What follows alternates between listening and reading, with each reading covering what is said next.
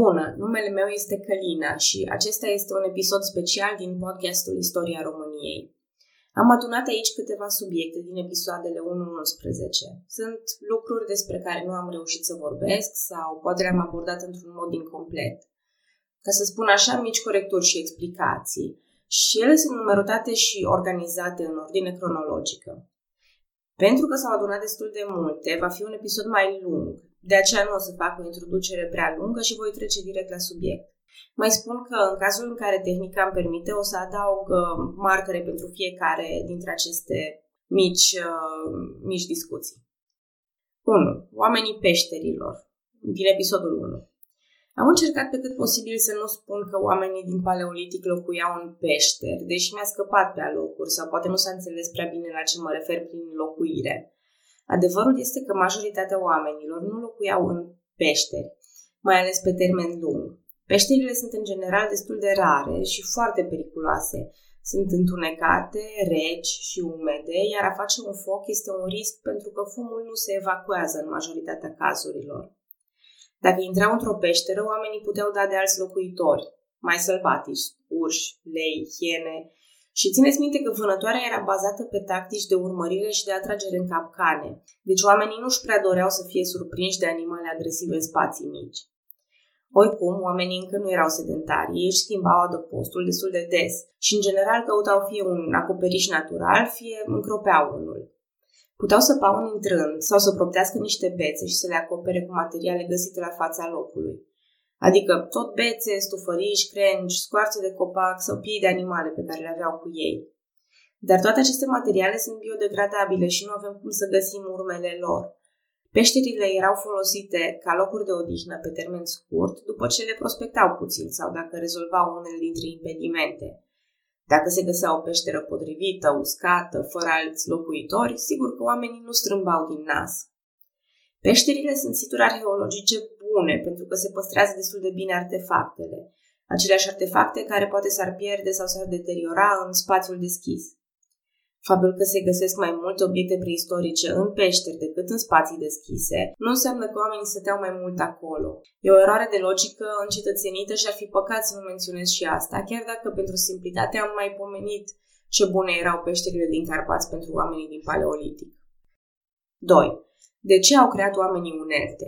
Episodul unu. Am vorbit despre multe artefacte din preistorie și mai tot timpul era vorba despre diverse unelte și nu odată am adus în discuție evoluția tehnicii și a materialelor folosite. Sigur că din punctul nostru de vedere este logic, oamenii au văzut cât de util e un topor din piatră și au creat unul mai bun din bronz și apoi din fier.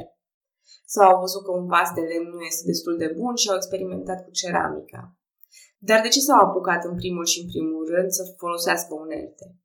E bine, aici e un soi de concurență evoluționistă între creier și produsele lui.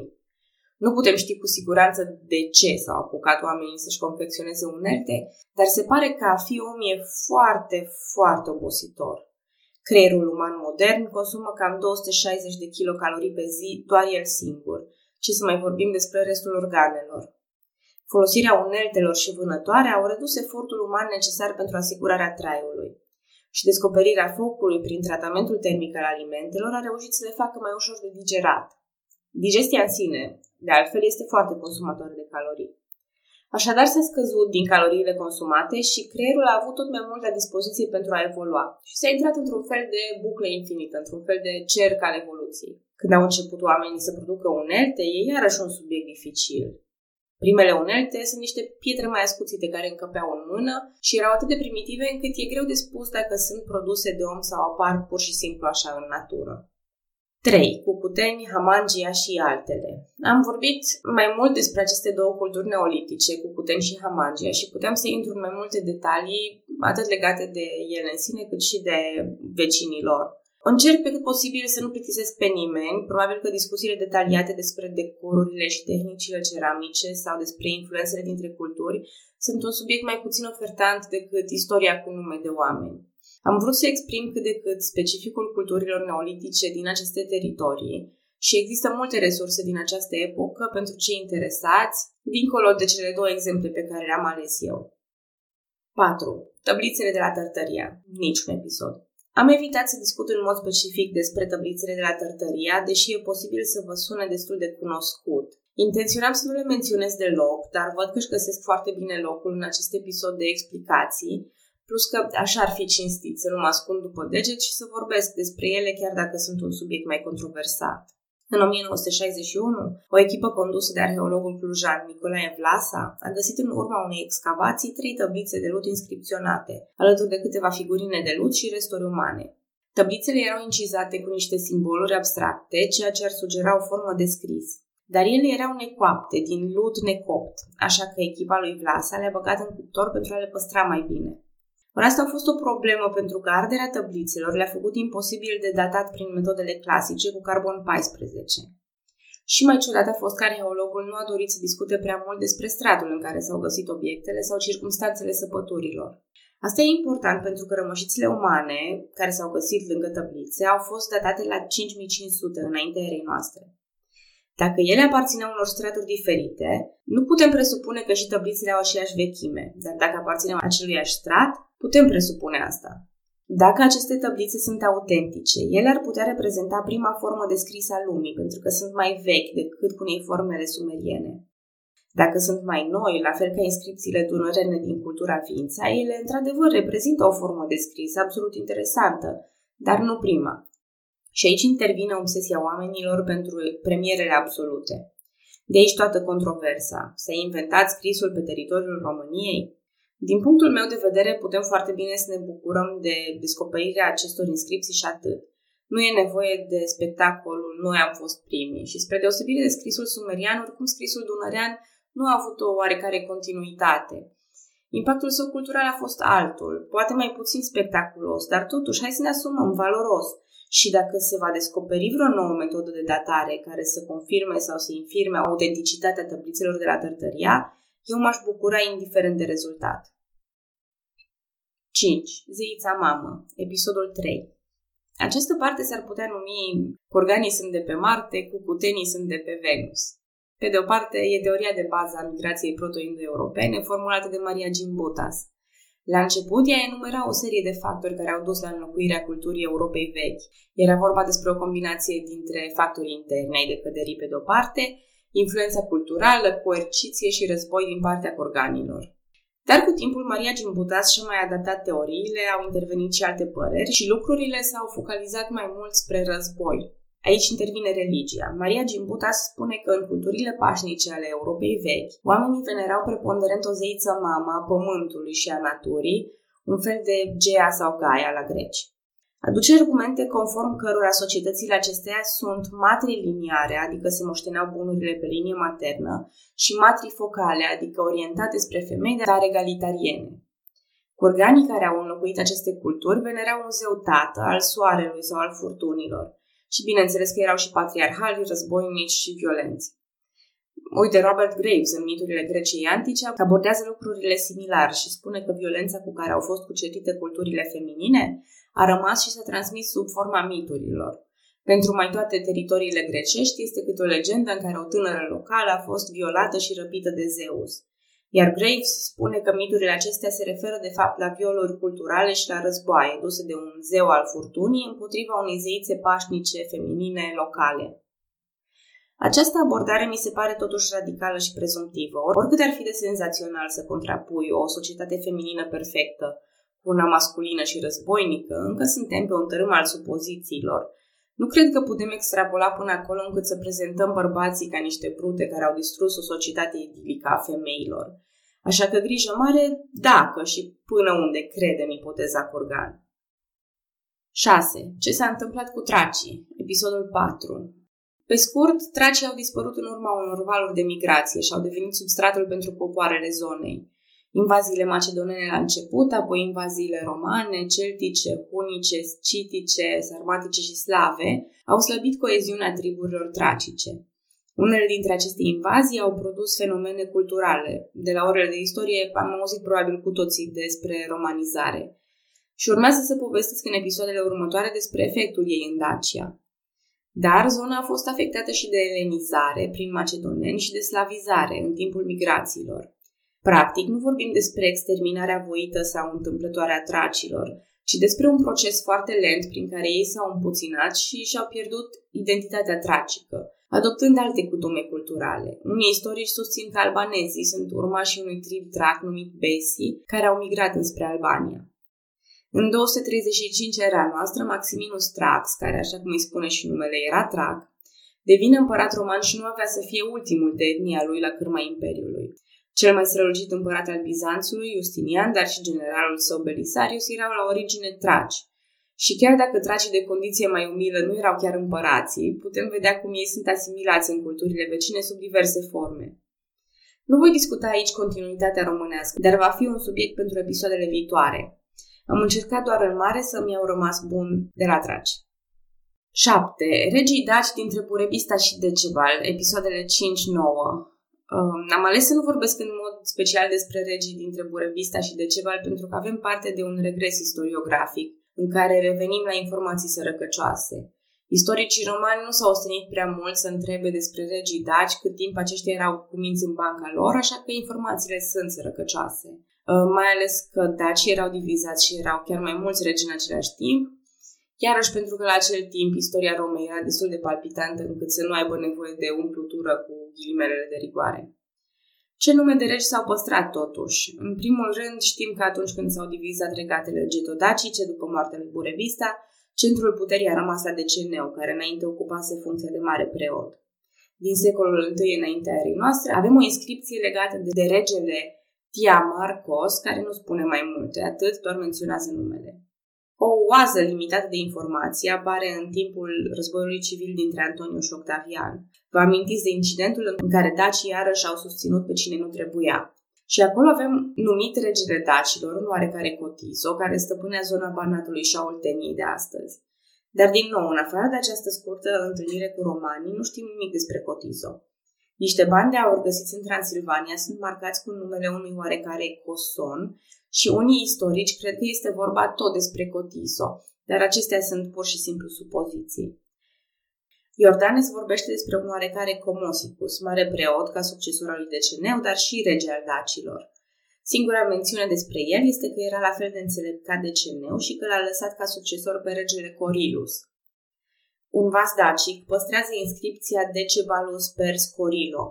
Această inscripție e uneori interpretată ca Decebal, fiul lui Scorilo. Și Scorilo fiind aparent un nume dacic destul de comun, unii istorici cred că acel Corilus pe care îl menționează Iordanes este doar o pervertire a numelui Scorilo. Presupunerile merg și mai departe, justifică cumva că Scorilo era tatăl lui Duras și al lui Decebal, iar cedarea puterii de la Duras spre Decebal ar fi fost un fel de normalitate ereditară, s-a cedat puterea între frați. Dar toate acestea rămân la stadiul de presupunere, pentru că nu au fost găsite indicii mai clare. Ori, dacă unii preferă să se avânte să spună cu certitudine că exista o dinastie a regilor daci, eu îmi păstrez o doză de scepticism. Cred că se cere prea mult de la o inscripție vagă, tradusă mai mult sau mai puțin forțat, dacă se cere claritatea absolută asupra descendenței lui Decebal. opt. Armata romană, episoadele șapte opt. Nu am intrat în foarte multe detalii legate de armata romană, deși subiectul este foarte interesant. Armata romană a fost poate cea mai redutabilă forță din acele timpuri și nu degeaba au reușit să cucerească teritorii atât de întinse. Organizarea exemplară și ferocitatea cu care pur și simplu nu puteau accepta o înfrângere erau unele dintre motivele pentru care imperiul a ajuns atât de vast. Voi încerca aici, foarte pe scurt, să explic structura armatei romane, deși sunt convinsă că puteți găsi multe resurse care intră în detalii mai fine. La început, structura era similară cu aceea pe care am descris-o la daci. Infanteriștii erau țăranii săraci și prost echipați, iar cavalerii erau acei oameni destul de bogați încât să poată susține costurile echipamentului. În perioada de regat a Romei, comandantul suprem al armatei era regele. Apoi, după instaurarea Republicii, consulii îndeplineau acest rol. Adunarea unei armate sub doi consuli era de obicei semnul unui pericol foarte mare, caz în care consulii alternau funcția de comandant suprem între ei, adică o zi era șef unul dintre consuli, cealaltă zi celălalt consul. Romanii apți de luptă erau chemați și repartizați la una dintre cele patru legiuni. Chiar numele de legiune vine de la legio, care în latină înseamnă recrutare sau ridicare. Din legio plus prefixul ad avem și în română cuvântul adlegere, adică alegere Și cam asta se întâmpla și cu soldații aleși dintre cetățeni pentru a lupta. Până în trei sute nouăzeci înaintea erei noastre, când romanii au încasat o bătaie cruntă la Alia, formațiunile de luptă erau falange, inspirate de la greci și macedoneni. Apoi romanii au schimbat pe un nou stil. Ei s-au inspirat de la samniți și au început să formeze câte patru coloane, aflate unele în spatele celorlalte. Prima linie era compusă din velites, care erau cei mai săraci, tineri și neexperimentați soldați din armată. A doua coloană erau hastatii, cam tot la fel de săraci, însă mai bine închegați în formație. Mai în spate și mai bine echipați erau principes. Și ultimii erau triarii, veterani foarte bine echipați și cei mai încercați în lupte. Avantajul acestui sistem era că fiecare coloană, dacă nu reușea să țină piept dușmanului, se retrăgea în spate și îi lăsa în față pe următorii. Asta le dădea ocazia celor mai tineri să se afirme și și demoraliza pe inamici care abia reușeau să forțeze o retragere, că deja erau întâmpinați de luptători mai buni. Și da, aceste coloane se numeau manipule, ceea ce în limba română a lăsat exact termenul care le descrie. Aceste coloane erau ușor de manipulat pe câmpul de luptă. În timpul celui de-al doilea război punic, au început să fie comune nu doar conscripția soldaților, dar și voluntariatul. Se plătea destul de bine, iar pentru tineri era mai interesant decât să fie fermieri. Dar încă existau mari dezavantaje. Armatele erau urmate de măgari încărcați cu provizii, trupe de susținere, tot felul de artizani și de oameni care nu aveau o pregătire fizică prea bună. Lucrurile mergeau încet. Manipulele erau bune, dar se putea și mai bine. Și aici a intervenit Gaius Marius, care a simplificat puțin procesul. Soldaților le era asigurat echipamentul de la stat și nu mai era nevoie să-l plătească personal. S-a renunțat la orice prag de proprietate de pământ, astfel încât și cei mai sărași cetățeni ai Romei puteau acum lupta în armată. Marius le-a promis părți din pradă de război, pământuri în locurile cucerite și salarii bune, ceea ce a crescut numărul de voluntari și tot el a impus ca armata să fie permanentă, cu antrenamente pe tot parcursul anului, nu doar în caz de război. Manipulele au fost înlocuite de centurii, formațiuni de optzeci de oameni care luptau și campau împreună în disciplină și camaraderie. Când campau, fiecare centurie își cunoștea locul pentru că oglindea exact poziția de luptă, într-o ordine perfectă. Și apropo de campare, Marius a propus ca fiecare soldat să care în spate tot ce are nevoie, unelte pentru săpat și campat, provizii de mâncare și arme.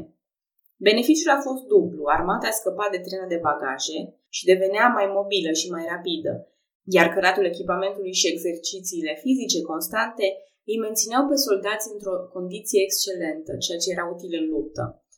Poate singurul dezavantaj era faptul că soldații erau puțin umiliți de către alții necunoscători, pentru că trebuiau să care totul singur și au fost și supranumiți măgarii sau catârii lui Marius. O nouă reformă a fost făcută mai târziu de Augustus, în care armata a fost și mai mult profesionalizată. Timpul pe care îl petrecea un soldat în armată a fost standardizat la șaisprezece ani, plus încă alți patru de îndatoriri mai ușoare. Numărul de legiuni s-a stabilizat la douăzeci și opt și unele provincii aveau legiuni permanente pentru apărarea granițelor. Garda pretoriană a devenit atunci o forță bine plătită și ei cu termen standardizat de serviciu. Șapte cohorte sunt organizate în mod special și li se încredințează serviciile civile, un fel de poliție și pompieri moderni. Augustus adaugă și două flote permanente la Misenum și la Ravenna. Astfel, în timpul lui Traian avem acea armată romană disciplinată, bine echipată și bine motivată. Poate dintre cele mai interesante aspecte era faptul că soldații romani nu aveau voie să se căsătorească, ceea ce a dus la o romanizare intensă a regiunilor cucerite. Soldații romani primeau acolo pământ și își formau familii, dar despre acestea vom povesti mai multe mai târziu. Până la urmă, din toată povestea asta, poate că trebuie să reținem doar partea de adaptabilitate. Au pierdut romanii din cauza lipsei de cavalerie sau unei flote, s-au încropit rapid cavalerie sau flotă, sau au fost găsiți aliații care aveau aceste mijloace. Au încasat bătaie datorită mobilității reduse, pac, facem ceva și creștem mobilitatea. Avem nevoie de mai mulți oameni și mai profesioniști, păi hai să ne gândim la un plan care să le dea ceea ce își doresc. Ideea e că niciodată o înfrângere nu a trecut neobservată. După valul de indignare, romanii treceau la acțiune, să analizeze și să îmbunătățească tot ceea ce a mers prost. De aceea armata lor era atât de în formă, tehnic și organizatorie atunci când a fost cucerită Dacia. nouă. Topurile împăraților, episoadele opt zece. Am vorbit despre câteva topuri ale împăraților romani, în care Traian e o figură destul de comună. Ori dacă tot e la modă, iată lista mea cu cei mai buni împărați romani. unu. Augustus. doi. Iustinian. Da, știu că aparține Imperiului Bizantin, dar e continuarea firească a Imperiului Roman și merită inclus în top. trei. Marcus Aurelius. patru. Traian. cinci. Claudius. Sunt strict preferințele mele. Marius și Cezar merită și ei mențiuni onorabile. Ei sunt printre preferații mei, chiar dacă nu se califică în topul împăraților pentru că aparțin republicii. În ceea ce privește cei mai slabi împărați, acolo alegerile mele sunt destul de clasice. Elagabalus, Commodus, Caligula, Caracalla și cred că ultimul loc se împarte cumva între Nero și Maximinus Thrax. zece. De ce se apărau dacii mereu la Tapae? Episoadele nouă unsprezece.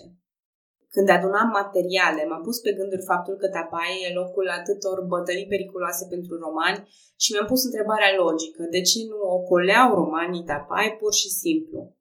Și aici nu am găsit un răspuns concret, dar sunt câteva aspecte relevante. În primul rând, rețeaua de fortărețe dacice din munții Orăștiei lăsa puțin loc pentru alte abordări. Defileurile strâmte și zonele de ambuscadă erau cam singurele variante prin care romanii puteau pătrunde spre Sarmizegetusa dinspre sud. Nu era atât de important să fie supuse satele din câmpie, cât cucerit, efectiv, centrul militar. Și bănuiesc că și dacii își organizau apărarea astfel încât să aibă cele mai mari șanse de succes. O luptă deschisă ar fi fost pură nebunie din partea lui Decebal. Însă asta nu înseamnă că traseul putea fi lungit prin teritoriile dacice. Dacă romanii ar fi ales drumuri mai lungi dinspre sud, est sau sud-est, ei tot la munții Carpați ar fi ajuns. Și marele dezavantaj ar fi fost expunerea mare de pe parcursul drumului. Dacii ar fi putut interveni cu război de hărțuire eficiente și demoralizatoare. Am văzut deja câte probleme i-a creat lui Fuscus depărtarea de zonele de aprovizionare. În cele din urmă, o rută care ar fi venit dinspre nord sau nord-vest le era complet ostilă romanilor, chiar mai lungă decât un ocol prin Muntenia de astăzi, o călătorie prin teritoriile barbare ar fi fost catastrofală. Romanii nu aveau mulți prieteni printre triburile germanice de marcomani sau iazighi și sarmații din Europa Centrală. Așa cred eu că s-a ajuns la Tapae ca singura variantă logică, cu toate riscurile asumate. Dar poate mă înșel, orice resursă din acest sens e binevenită pentru mine. Și aș mai adăuga ceva. Una dintre teoriile mele preferate este că Tapae nu era un singur loc, ci probabil vreo denumire adaptată de romani din limba dacilor care ar fi însemnat defileu, vale sau depresiune montană. E o idee interesantă și asta. unsprezece. Dacii erau comuniști, romanii erau imperialiști. Mai multe episoade. Am vorbit de câteva ori despre cum ținem cu dacii și nu voi insista mult pe această temă. Cei care au studiat istoria în vremea comunismului cunosc această discuție, dar și învățământul postcomunist a fost puternic influențat de câteva mituri despre imperialism. În regulă, sigur că romanii erau imperialiști, era un imperiu, era în fișa postului să fie imperialiști, dar societatea dacilor nu era un paradis al sărăciei cinstite, așa cum o prezintă unii. Dacii aveau o societate puternic stratificată și multe bogății distribuite inechitabil. Romanii nu au venit doar pentru a jefui și a subjuga sau pentru că aveau ei chef să cotropească vreun popor mai umil. Nu se pune problema, vai, dar ce-au avut cu noi vieții de noi? Romanii au cucerit Dacia pentru că au fost și provocați, iar dacii sunt departe de ideea de umilință și chiar îmi place asta că au rezistat printr-o groază de viclenii și insolențe în fața unui inamic mai puternic. Am spus-o în introducere și voi mai spune, să ne asumăm toată istoria, nu doar poveștile care ne scot într-o lumină bună, nu doar adevărurile frumoase. Istoria cinstită nu ne distruge ca popor, ci ne face mai puternici. Pentru orice întrebări, corecturi sau discuții, vă stau la dispoziție. Ca de fiecare dată, vă mulțumesc că ascultați podcastul Istoria României și vă aștept și data viitoare. Sper că nu v-am plictisit prea mult cu aceste mici adăugiri. La revedere!